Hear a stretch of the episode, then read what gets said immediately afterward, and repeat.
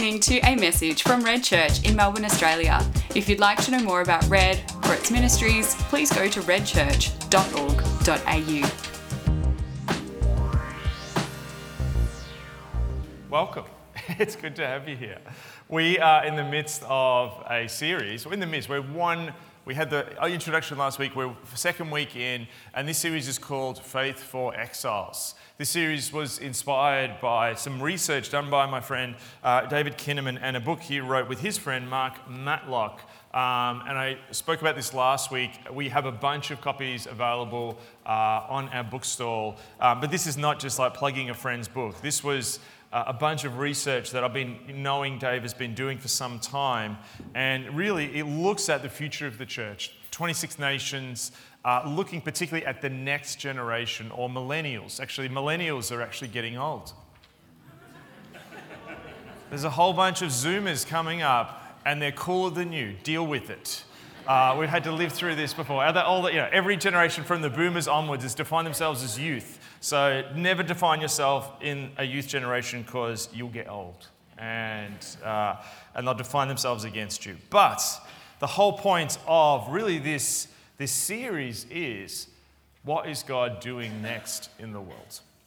Looking clearly at the challenges before us, but also reaching out with hope and looking at the world through a lens of hope.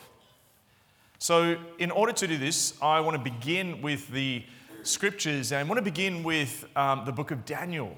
And uh, so, we're going to get you to open that. Uh, there are Bibles in front of you on the uh, pew shelves in front of you. And uh, we're going to look at Daniel. We're going to begin at 1 1.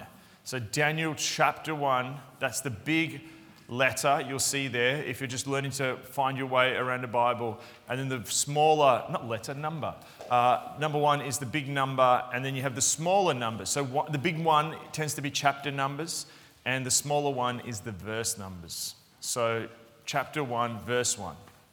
But before we get there, just want to just set this up a little bit more, and uh, that really where this is going is that churches are healthy, the Christian faith is healthy, the mission of Jesus in the world is healthy when people are living out a posture of being a resilient disciple. Dave uh, and his team looked across these 26 nations and realized that there are essentially four groups that people who grew up in the church now fall into.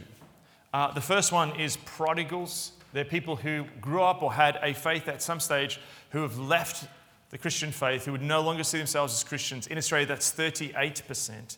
Nomads were those who maybe still have some belief but fallen out of the pattern of attending church and Christian community, which is less a deliberate rejecting of Christianity and more just something you fall out of.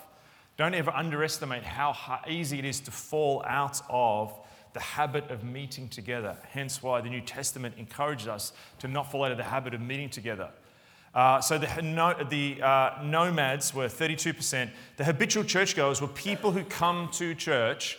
You could use the word cultural Christians, could be used here, who are people who are in the habit of going to church regularly, may even be involved in small groups, even leading, but actually their life and their beliefs are yet to really be transformed by Jesus. And you can be a habitual uh, disciple, habitual churchgoer all your life. So that's 22%. In Australia, we have a lot less of these people. Other countries have a lot more. Places like Mexico, the United States, a lot bigger group here. And then we have the resilient disciples, 8%. Now, some of you may see this and go, well, that's a low number. So if you break this all down, 70% of millennials, people 1835, have actually left an engagement with faith, either in belief or attending a body of Christ. But I'm actually looking at this with incredible hope because I understand how the kingdom works. I actually understand more and more. I've been reading heaps about strategy uh, recently to reflect on this. It's actually not about how big the army is. It's not the size of the dog in the fight. It's the size of the fight in the dog. And we don't just have to have a fight. We've actually got Christ as our strength.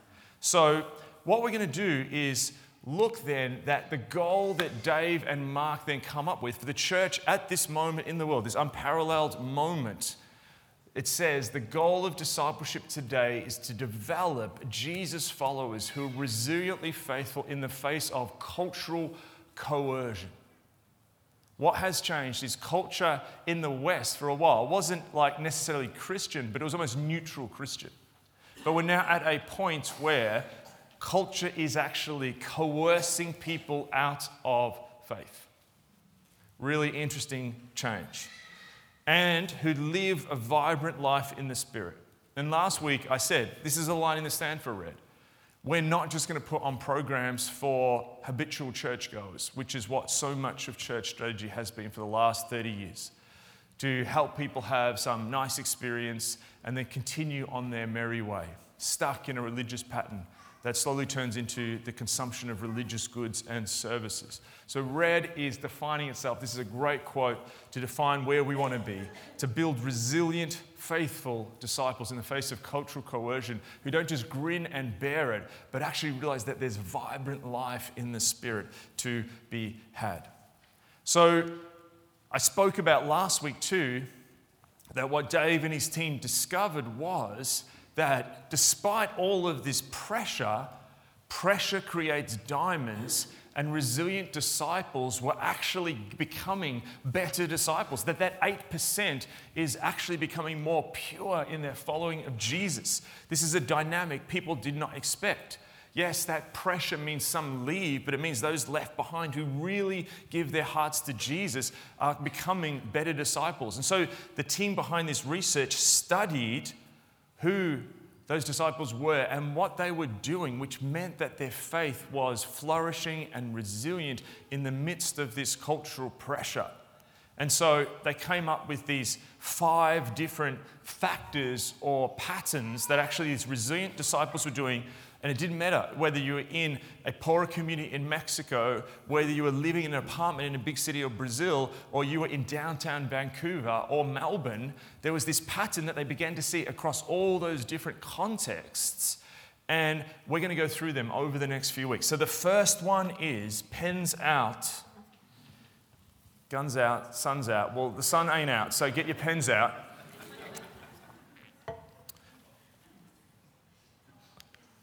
Resilient disciples experience intimacy with Jesus.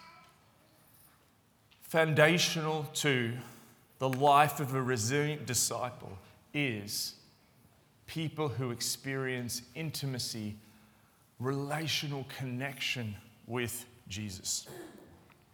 Resilient disciples experience intimacy with Jesus. That's what we're going to be talking about today. Now, to get there, we're going to get to Daniel 1. So let's go to Daniel 1. In the third year of the reign of Jehoiakim, king of Judah, Nebuchadnezzar, king of Babylon, came to Jerusalem and besieged it. And the Lord delivered Jehoiakim, king of Judah, into his hand, along with some of the articles from the temple of God. These he carried off to the temple of his God in Babylonia and put the treasure in the house of his God. So we have the people of God who God has called to follow him, who have been rescued from Egypt and slavery, commanded to actually be a holy people given over to God, to be a symbol of God's justice and love and righteousness in the world who so often their hearts are not set after God, they're set after other things, and eventually the implications of that come upon them. And what we have here is effectively an invasion. The people of Judah are invaded by a giant foreign power.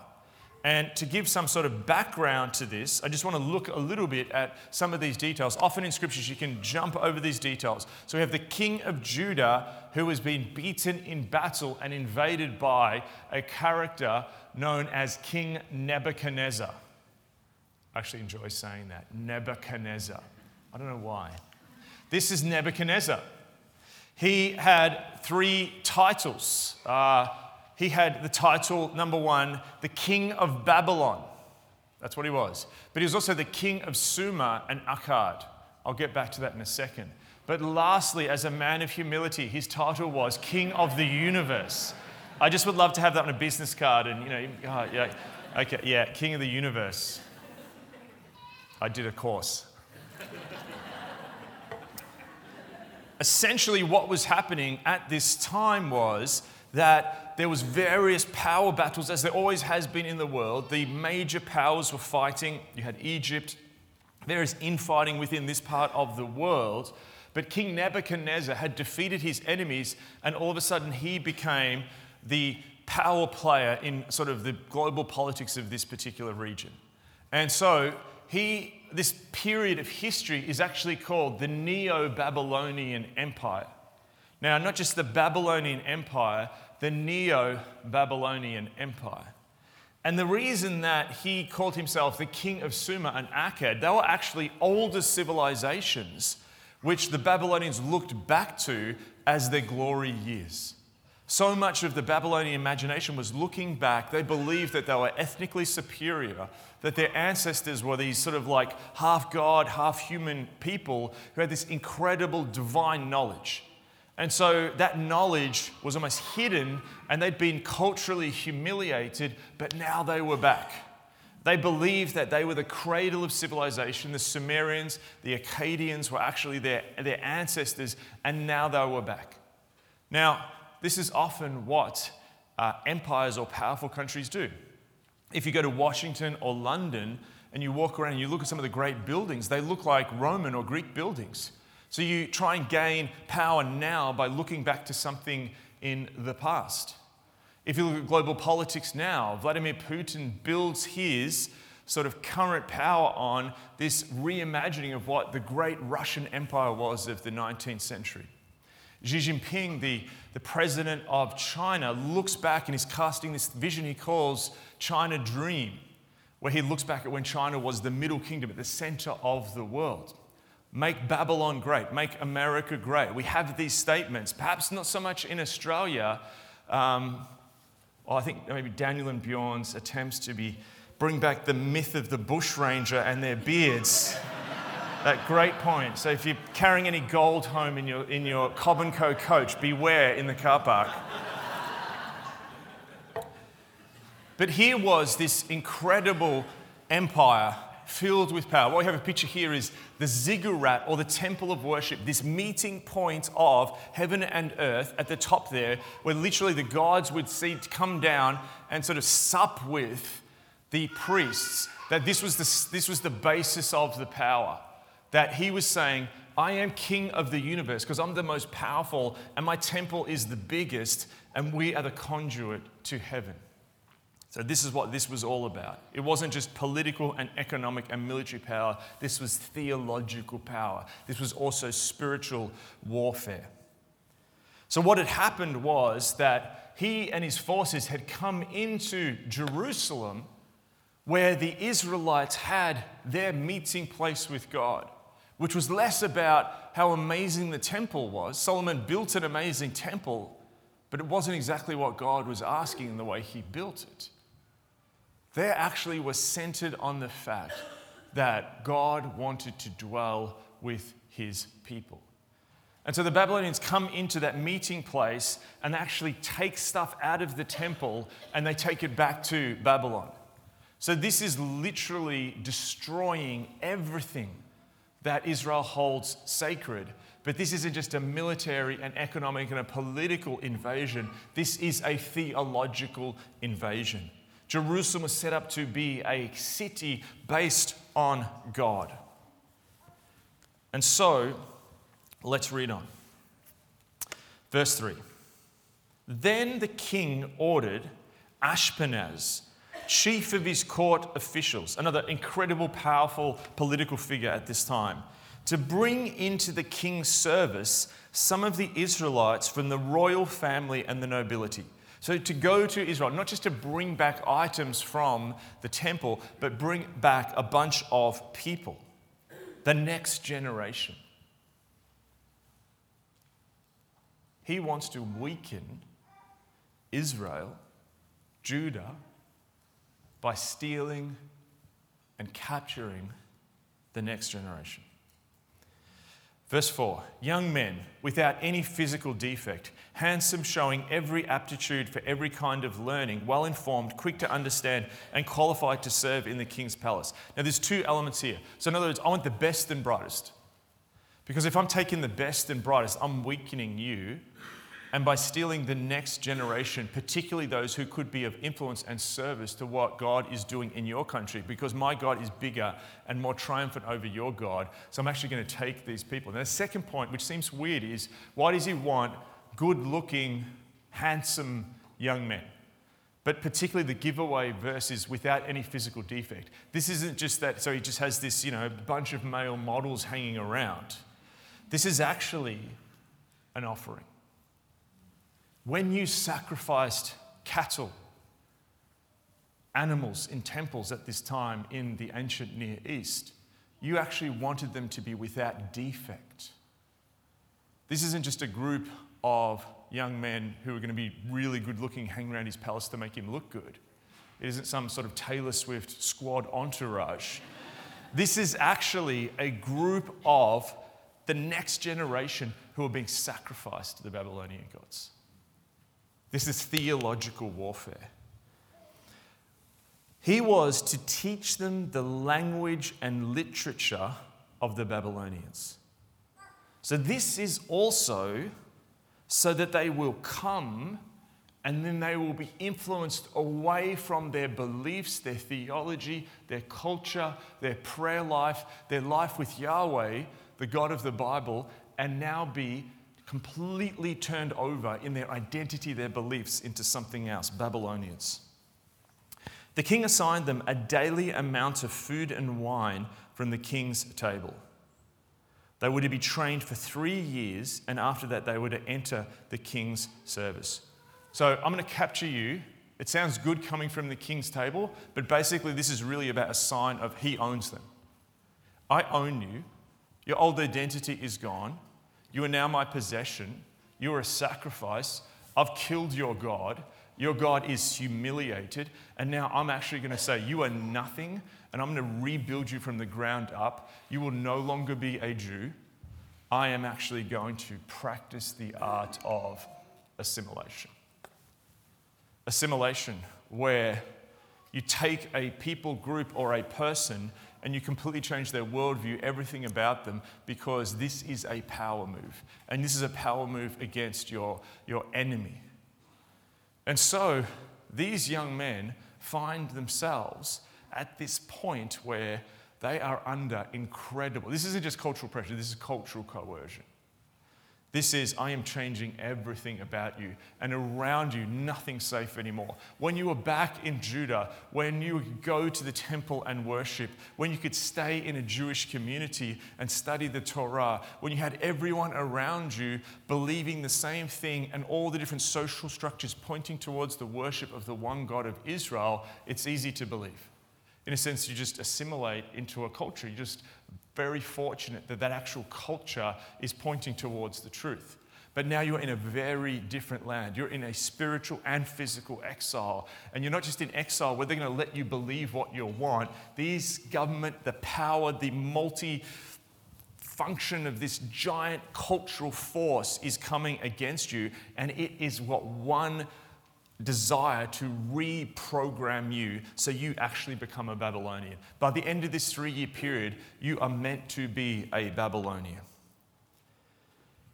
Verse 6 Among those who were chosen were some from Judah Daniel, Hananiah, Mishael, and Azariah.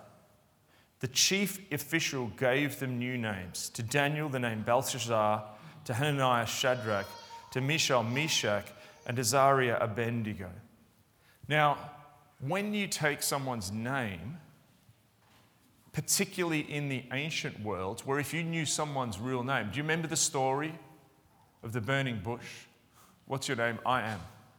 God would not let you say his name because once you had someone's name, you had power over them. And what this is saying, yeah, that whole thing where you are worshiping the one true God, your identity, which is rooted in Yahweh, that was the name of God. Even today, religious Jews won't even say it, they say Hashem, the name. That actually, the name of God, that, that, that, that culture that you were in, your biblical given this name, Daniel, it's gone. So not only am I going to assimilate you, I'm going to tell you who your identity is. And so, when you're at a moment like this, there is such a disruption of who you are. Now, often when you read a biblical chapter, one way to read the Bible is to ask the question where's the hinge?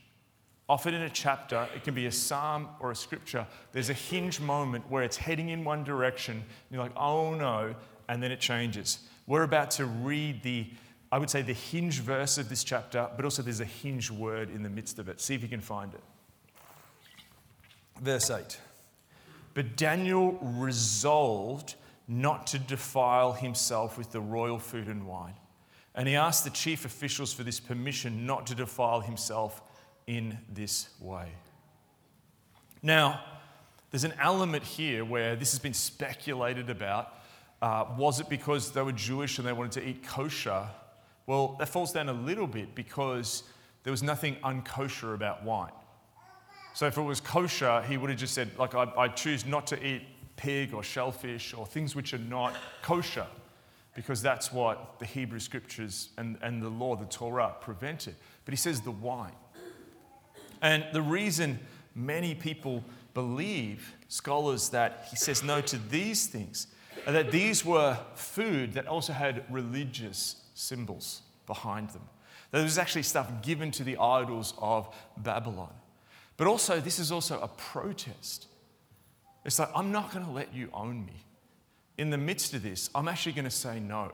Now, think about it. You're captured, you're actually really anxious. You're worried. Where's your next meal coming from? You're not home where you can go and you know, know the local farmers and go to the market to buy food. This is the one power he has over you food. He actually gives you a ration every day. The king owns you.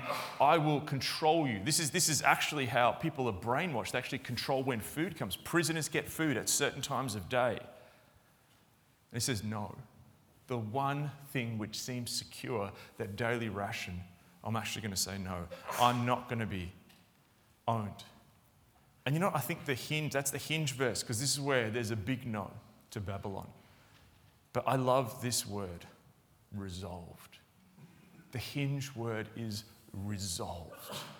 At this point, the cultural force is coming against this one young man to turn his back on God and all the plans and purposes God has for him and he has to make this decision. Now, this goes against so much of what our culture tells us. Our culture tells us to go with the heart, go with the flow, just actually go with what everyone is doing. Increasingly, our culture is not defined anymore by some hierarchy or institution like in Babylon. We now look at what is everyone else saying? What's everyone saying on the internet? That's why I have these articles where something or other happened, and they'll have like five tweets underneath saying, These people on the internet agree that this non story is actually a story. And then you click on the Twitter things, and it's like some guy with like 20 followers, you know, who's been just putting up pictures of cats for the last three years. like, how is this person authority? Because we're now so desperate to actually just, just go with what everyone else is feeling. But when you take such a stance, passivity ends in assimilation. At this moment, this is a strategic moment in the church. This is in a strategic moment in this time of digital Babylon, where we don't just face a Babylonian empire, we actually face an empire which is digitized. And like in Australia, I talked about those different countries where, yes, there are different countries which are looking at great leaders who will actually grab the past and make the present glorious. Well, I mean, we don't go to school and sort of salute pictures of Scott Morrison and go on marches singing glories to his name. I mean, a lot of the, lot of the analysis that came out of the election was like people voted for him because he seemed like an ordinary bloke. He seemed like us. People want to vote for themselves. Our king of the universe is not Nebuchadnezzar II, you know, Lord of Sumer and Akkad. It's actually the person in the selfie. It's actually us. And weirdly, the captivity we face is actually to our own desires and a culture which says you can have it all. When we passively accept that, the weird thing is you do not find yourself. you do not find freedom, you actually find captivity. So Daniel resolved to not defile himself. He resolved, and that word is like Psalm 108, verse 1 says, Oh God, my heart is steadfast. That sense that my deepest inner who I am is actually made this decision for you, and I'm not going to be swayed. I'm not going to be moved. So, the hinge at this point, which builds resilient disciples, is that word resolve. And it's really interesting. If you look at resolve and resilience, and you look at the etymology of those two words, they both have a similar meaning. Solve you know, comes from the Latin meaning to actually dissolve something. Solve is something which is a solvent you pour in, it's going to eat something. So, in other words, when you are solved, you actually just disappear into nothingness.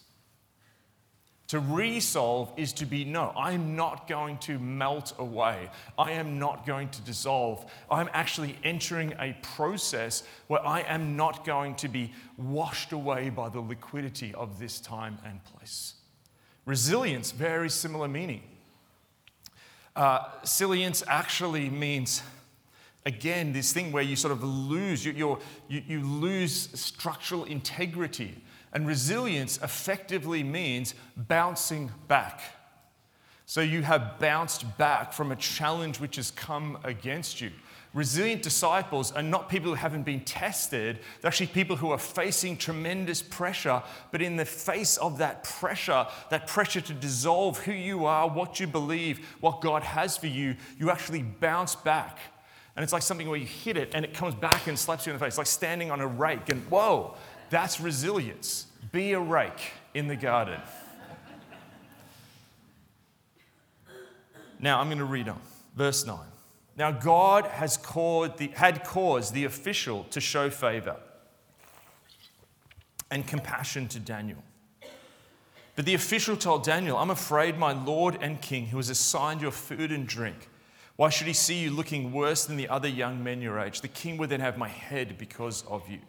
Now, listen to this. This is, this is when you are a resilient disciple in a culture that's against you, you are continually having to seek God on heaps of decisions. There is continual ambiguity before you. It's not always a safe and comfortable place where you just got to game out the right decisions. Here, he said no. But this isn't just like he says no and then the Babylonian Empire falls. He has to walk a path. He doesn't want this guy who is actually doesn't sound like a super bad guy to actually lose his head.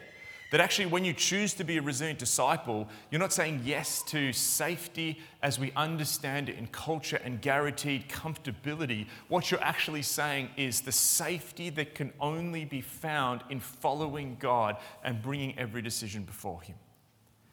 Verse 11 Daniel then said to the guard over whom the chief had a chief official had appointed over Daniel, Hananiah, Mishael, and Azariah, please test your servants for 10 days. Give us nothing but vegetables to eat and water to drink. Then compare our appearance with that of the young men who eat the royal food, and treat your servants in accordance with what you see. For he agreed to do this and tested them for 10 days. This is not an argument about veganism, this is actually about spiritual warfare. This is not about, is it better to not eat meat? That's an argument for another place. It's actually not what's happening in the text here. This is actually, I'm going to say no to the way which everyone else thinks is sane and normal in our culture. And I'm going to go a different way, and I'm going to go that different way, and I'm going to trust God. And even though I'm denied certain pleasures or certain, you know, applause from my culture, I'm actually going this different way because I believe God is actually with me. At the end of the 10 days, they looked healthier and better nourished than any of the young men who ate the royal food. So the guard took away their choice food and wine, and they were to drink and gave them vegetables instead. To these four young men, God gave knowledge and understanding, all kinds of literature and learning, and Daniel could understand visions and dreams of all kinds. The blessing came first after a sacrifice. First came this sacrifice and this resolve, and then God equips. Often we want the equipping and the blessing before the resolve and the sacrifice. At the end of the time set by the king to bring them into his service, the chief official presented them to Nebuchadnezzar. The king talked with them and found none equal to Daniel, Hananiah, Mishael, and Azariah. So they entered the king's service. Verse 20 In every matter of wisdom and understanding about which the king questioned them, he found them ten times better than all the magicians and the enchanters in his whole kingdom. What this is saying is, you don't just become a resilient disciple because it's the right thing to do. You don't just become a resilient disciple to resist and bounce back from the pressure of the world. The answer to the world's questions, the answer to everything the world is asking, the troubles of the world are answered when people follow God with all their hearts. That is how we actually partner with God in what He is doing in the world. This is the asymmetrical strategy that I spoke of last week, where a boy with no armor and seemingly no military training defeats a giant who everyone's terrified of because he actually understands that it's not about what weaponry has, it's actually about his relationship with God, fostered in the hidden places and the isolated places. That's how God works. And at this moment of history, this is not details and uh, sorry, research in which we get scared of. This is actually God showing us how He always works, using the weak things of the world to confound the strong, using the seemingly foolish things of our, of our faith to actually make fun of and defeat the supposedly wise things of the world. Now, David had a sling that he took into battle, and he had five stones. And so, what I want to give you is just real quickly five stones which I believe are essential looking at the research, looking at what we've learned at Red, which enable you to become a resilient disciple or be a better resilient disciple. Again, get ready to write them down. Number one, resolve to live a relationship with Jesus rather than just engage in religious activity. This came through really clearly in the research. The difference between a habitual Christian and a resilient disciple is the habitual Christian is still doing religious stuff. And one of the really interesting and subversive things about Christianity is actually this continual issue of heart posture. That actually we can do all the religious stuff. We can come and take communion. We can sing worship. We can play worship. We can even preach. We can plant churches. We can do all these different things, help the poor, but so much of it, if not done with the right heart posture, actually just becomes an extension of pride. And so, resilient disciples are those who actually do this because of an intimate, conversational relationship with Jesus. And the missing piece for many people in this room who perhaps are like, man, am I in that habitual space? is actually you think you have met Jesus, but you don't really know him yet. You have had the enemy sell you a fast one that God is angry, that God is distant, that he's like some sort of policeman father who just wants to smash you over the head with a big stick. But actually, Jesus on the cross shows his immense love for the world there is a cost, there is justice. It's not like this, hey, no problem. We have done stuff as humans that's rebelled against God, as the human race and as individuals. But Jesus takes that on himself on the cross and reaches out a hand to you and says, I want to be in relationship with you. He wants to be in relationship with you. He wants to be talking to you. He's sitting with you all the time and you just don't realize it. He's walking with you. He'll be in the car on the way home. He'll be sitting next to you when you sit and watch TV. He'll be watching over you as you sleep. Resilient disciples realize that at the core of this, this is actually about a relationship. Now, the religious activity, it can go either way. It's actually what's the heart behind it. When we do those things I just mentioned, when we serve the poor and we pray and we do worship, and when we do them because of the overflow of a relationship, that's a completely different thing. But you have to resolve. Notice the word resolve. This does not just happen passively. Number two, we have our names taken away. Just as the Babylonians took names away, our world continually takes our names away in a very different process. We don't have a Babylonian official just reading out a new name for us. We have sold to us continually the myth that you can create your culture. We live in 21st century modernity, which is all about you defining who you are. Buy this product, believe this thing, hang out with these people, project this incredible winning life to the world. And you know what? This task is doing that. You can be the young mum who's like an incredible young mum, looks fantastic, is exercising, is putting up pictures online, is got a, a, a side gig, is, is going doing this. Like we can't do all this stuff. You can't be this, this guy who's just going to the gym and doing this and doing everything and time for your kids, but working really hard and got all these great hobbies and watches every downloadable sport possible on the Kayo app. Like you actually don't have the hours in the week to do all this. We actually are fooling ourselves, continually trying to actually live up to what is a faulty identity generating machine. Now, people in traditional cultures were often told, you're just this, you just, you were born here, you're born in the Punjab, you're a Punjabi, you're a Sikh, that's who you are, this is who you're going to marry, this is what you're going to do for a job. Now, we don't live in that world. Most of us don't live unless you're visiting from a place like that today. But we are told you've got to create it, and once you create it, it's probably going to be out of fashion in a few weeks anyway. So we are in this world which continually, now, one of the things I've been fascinated lately um, I'm often trying to like work out where trends go. And I've been watching videos lately about this whole new thing where people are defining themselves as post-human. And it sounds bonkers. Um, but like this is now where academia in many places are going. I saw an interview, an extended interview with a guy who went to Southeast Asia, got these various, um, um, uh, what do you call it, uh, operations um, to remove parts of his body um, and, and has actually had his face changed to look like an alien. He, he sees himself not as human, but as an alien.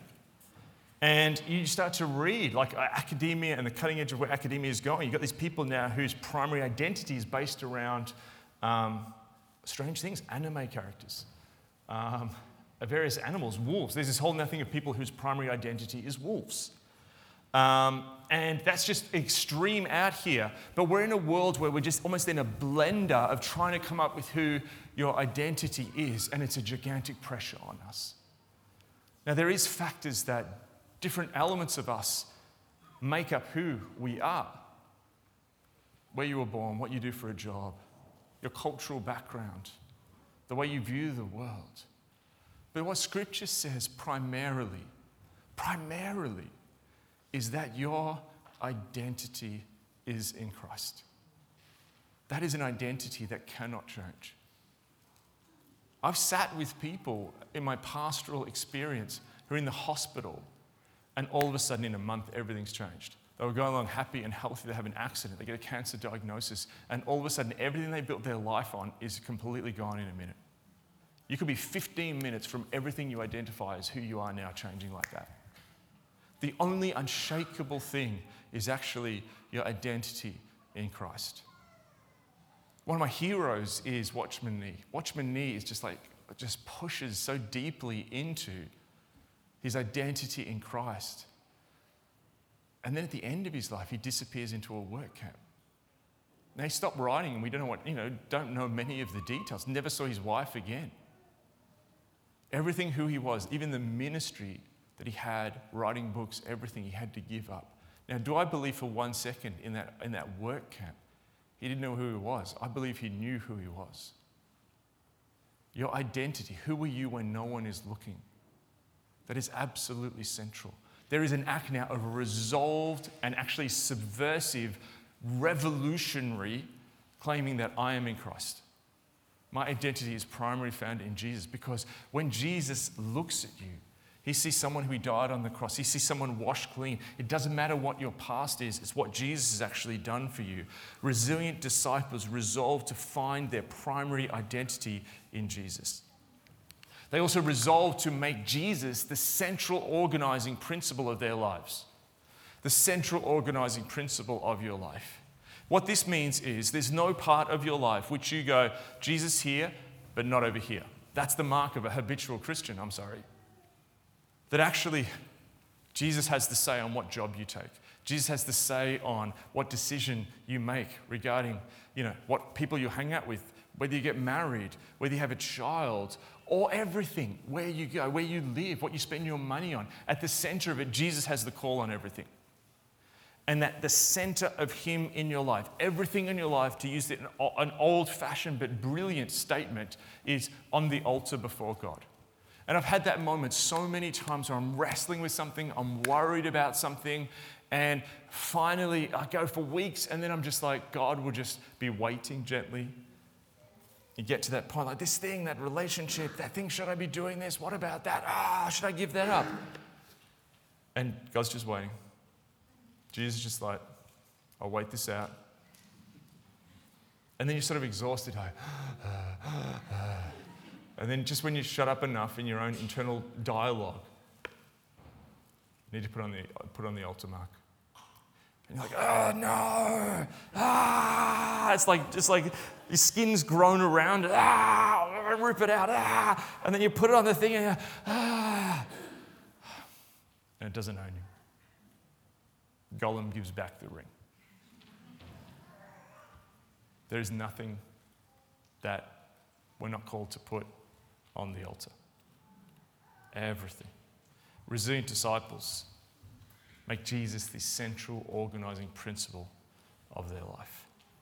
They realize that by doing that, they go on a journey. They go on a journey where all of a sudden they begin to change. Because if everything's on the altar and the things which are of the flesh or that which resists God is on the altar, that means something's going to happen. You're going to change. So, disciples who are resilient resolve to be transformed into Jesus' image.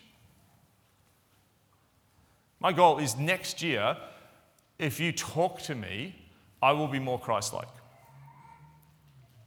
My goal is that in 10 years, that through surrendering to Jesus, I become more and more holy. The scriptures actually talk about that all glory is God's, but when humans actually choose to give the whole of their lives to God, they begin to reflect His glory. Scripture says that we're placed above angels, that humans have their own glory. And that's not when we win Olympic medals and climb Mount Everest and, I don't know, create a robot that can clean your room in five minutes. It's actually when we give all glory to God. I don't know if you've had that experience. I've had this experience numerous times in my life. I remember this moment when I was at, I was in my 20s and I was on my young Christian leader who knows everything and has all the answers phase, which often happens to young Christian leaders in their 20s. I spoke at a church, fielding questions, and then I was going out to my car, and this guy who'd been there hadn't said much. And he came up to me. He was in an electric wheelchair, really struggled to speak. And he just began to talk to me about God, how much he loved God, what God was doing in his life, how absolutely privileged he felt, and how abundantly happy he was. I remember this, this scene. He, he talked to me, turned the electric wheelchair. It's, the sense memory of this is burned into my mind. And then crossed, went over the road, and I saw him just go up this laneway I'm like, does he live down there? I just didn't know, like, what, like, and that image of him going up a laneway is everything that the world recoils from. That someone like that could have abundant life in Christ who doesn't have so many things that the rest of the world has. And I realized at that moment, that in speaking to that man, I just saw Jesus. When you speak to someone and you're like, wow, you come away from that conversation, like, now, what a great girl, what a great guy, like, wow. No, you actually go, glory to God. Because they're just like, they're like, I'm here, but I'm just pointing to God. And weirdly, that brings out these wonderful things in the free human being where everything that is about us points to God. Resilient disciples resolve to be transformed into Jesus' image.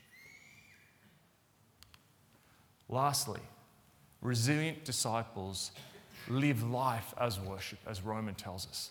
That worship, yes, it's singing. What we're about to do is part of singing praises to God. The scriptures ordain us to do that. But the big difference between resilient disciples and habitual Christians is actually resilient disciples live lives of prayer. the rates. I didn't put them in this presentation. I may put them up in, in the weeks to come. But the difference, like you look at the, the actual going to church stuff between resilient disciples and, and habitual Christians is not that much different. But you look at the prayer life, you look at the scripture reading, you look at the, the taking the word of God as authority over the whole of your life, the actual giving to things, the actual serving the poor, that actually this is not just about Sunday Christianity that what is going on here is that decision to make Jesus the organizing principle of your life flows into everything. Do just these five things, and you'll be surprised. And in praying, to end, like I, have been praying all week, and, and just in the last few months, I felt God say, Mark, ask for surprises. I had a few fascinating little things this week, which I just want to end on. First one, I did a podcast um, with a guy in the States this week, and he talked about, once we were actually off there, he talked about the fact that he'd been studying strategy, which I've been looking at recently. And he said he was looking at the strategy around contemporary warfare, and he said contemporary warfare is less about actually beating the enemy and smashing everything and blowing everything up to now actually what they're calling narrative warfare where actually, at the end of the day, it's whose story is winning. We're continually bombarded with these stories, and the story that we're continually told is that faith in the world is disappearing. And that's just how it is. And you're an embattled minority believing some antiquated thing, and soon enough you'll get with the program. Now, this week, we had a meeting with a group of people who are part of a ministry that's involved with doing ministry with people in Iran. Iran was one of the most difficult places to do ministry for many years. Missionaries went there. There was a small church of mainly Armenians and Assyrians, but particularly outside of that ethnic group, in the dominant ethnic group of that nation, so few people coming to faith. People went and sowed and tried to set up churches, just really difficult. And then in 1979, there was the Iranian Revolution, which made it even harder. You had a hardline Islamic fundamentalist, really, group of various leaders come and take over the country, and, and, and it became even harder for the church. And talking to this group this week of the story of what God is doing around Iranian people, by 2020, it's estimated that a million people in Iran will have come to faith in Jesus. This is staggering. This is literally a revival happening in our time that's even happening in our city. And talking to Christina, who's one of the women with this ministry, I'm like, uh, uh, is your, you know, what's your cultural background? She had an accent. I presume she was from Iran. She said, no, I'm Brazilian, but I'm background Armenian from Armenians in the Middle East. And I said, that's fascinating. because I'm involved with the Brazilian Baptist Church. And the Brazilian Baptist Church, in the midst of an economic recession in Brazil, has determined not to cut its giving. And its three focuses for the church in Brazil is actually the church in Iran, the church in China, and the church in North Korea. You think about how those nations are spoken of in the world. They're seen as like danger and threats, and, and there's this new Cold War between the West and these sort of nations. And, and what Christina said to me is what Brazil has is these nations love Brazil. That North Koreans and Iranians want to come to Brazil and hear from Brazilians. Why? Because what do they think with Brazil? They think of the soccer team. They think of the Seleção, Pelé, this style of playing soccer. That the bizarre thing that God is using the success of the Brazilian soccer team to actually advance mission in the world. That's a ridiculous surprise. That I didn't realize that North Koreans are being snuck into Sao Paulo and Rio de Janeiro to actually be trained and funded by Brazilian Christians, actually sent back to, to North Korea, and the church is spreading in North Korea. The church, Iranians are actually being trained in Brazil to go back. Like, this is just crazy surprises.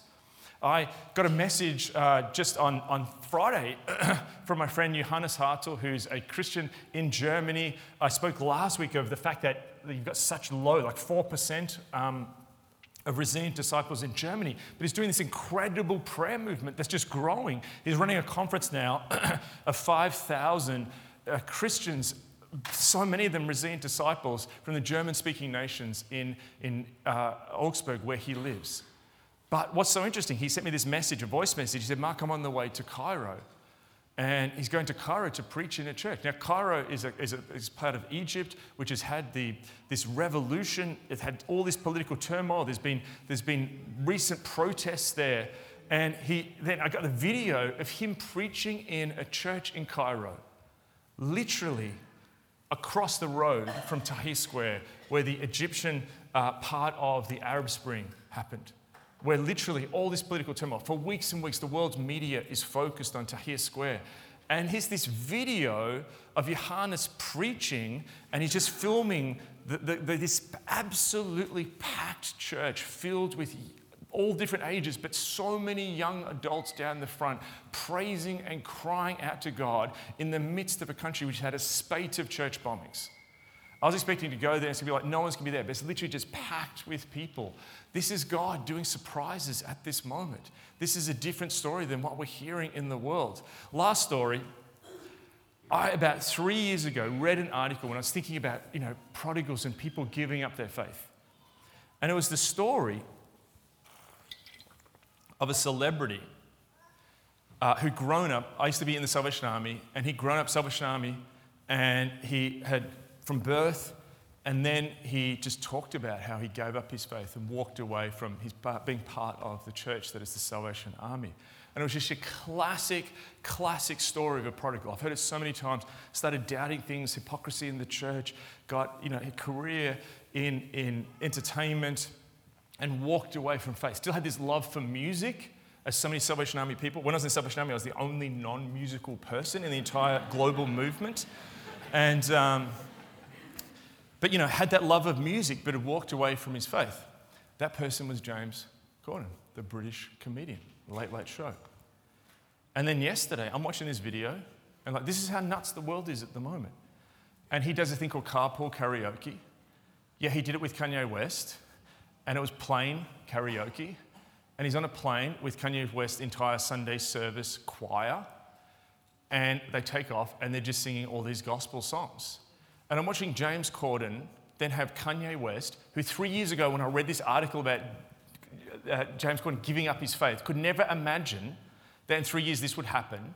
And bizarro world, Kanye West sharing the gospel with James Corden, surrounded by this incredible African American choir in a plane in the air. Now, if you're not getting this, this is surprising and not normal. And I could never have imagined it. And all my cultural prognostications, prognostications and thinking of the future, I never predicted that happening. I believe that we are in a time where God actually wants to do some surprises. And doesn't want to just do surprises in the air with Kanye West. You know, if you're going to be playing, if he invites you, he's playing, go. But like, I don't know what's going to happen there. But the fact is that he also wants to do some surprises in this room.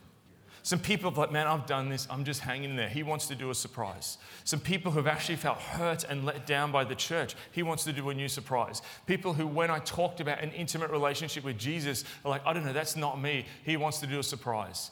He actually wants to do surprises at the moment, and He is inviting you to experience life with Him in the Spirit. He wants to build at this time some resilient disciples. He wants to do a new thing can you feel it? So let's stand. I don't know, preach for like four hours. Um, God, we want to be surprised by you. At the moment, whether it's across the square in Tahrir, in, in Tahrir Square in Cairo, whether it's, it's people living under the, the, the regime of the North Korean government who, at this moment, in little apartments in places like Iran, are actually crying out to you. Whether it's people in a city like Melbourne, God, you are doing something in the world at the moment. Father, we're in the midst of the biggest prayer movement ever seen in human history is happening right now across the world. It's actually staggering how many people are gathering in bars after hours, in, in quiet prayer rooms, in big cathedrals. Something is happening in the world at the moment. And Father, we want to be part of that. So, Jesus, at this moment of cultural coercion, we actually want to be resolved. We want to have resolve. First of all, we want to resolve that we're following you. Second, we want to say no to just being liquefied by this culture which fragments us. which tries to offer us faux identities which ultimately enslave us. Jesus, we actually want to make a stand at this moment.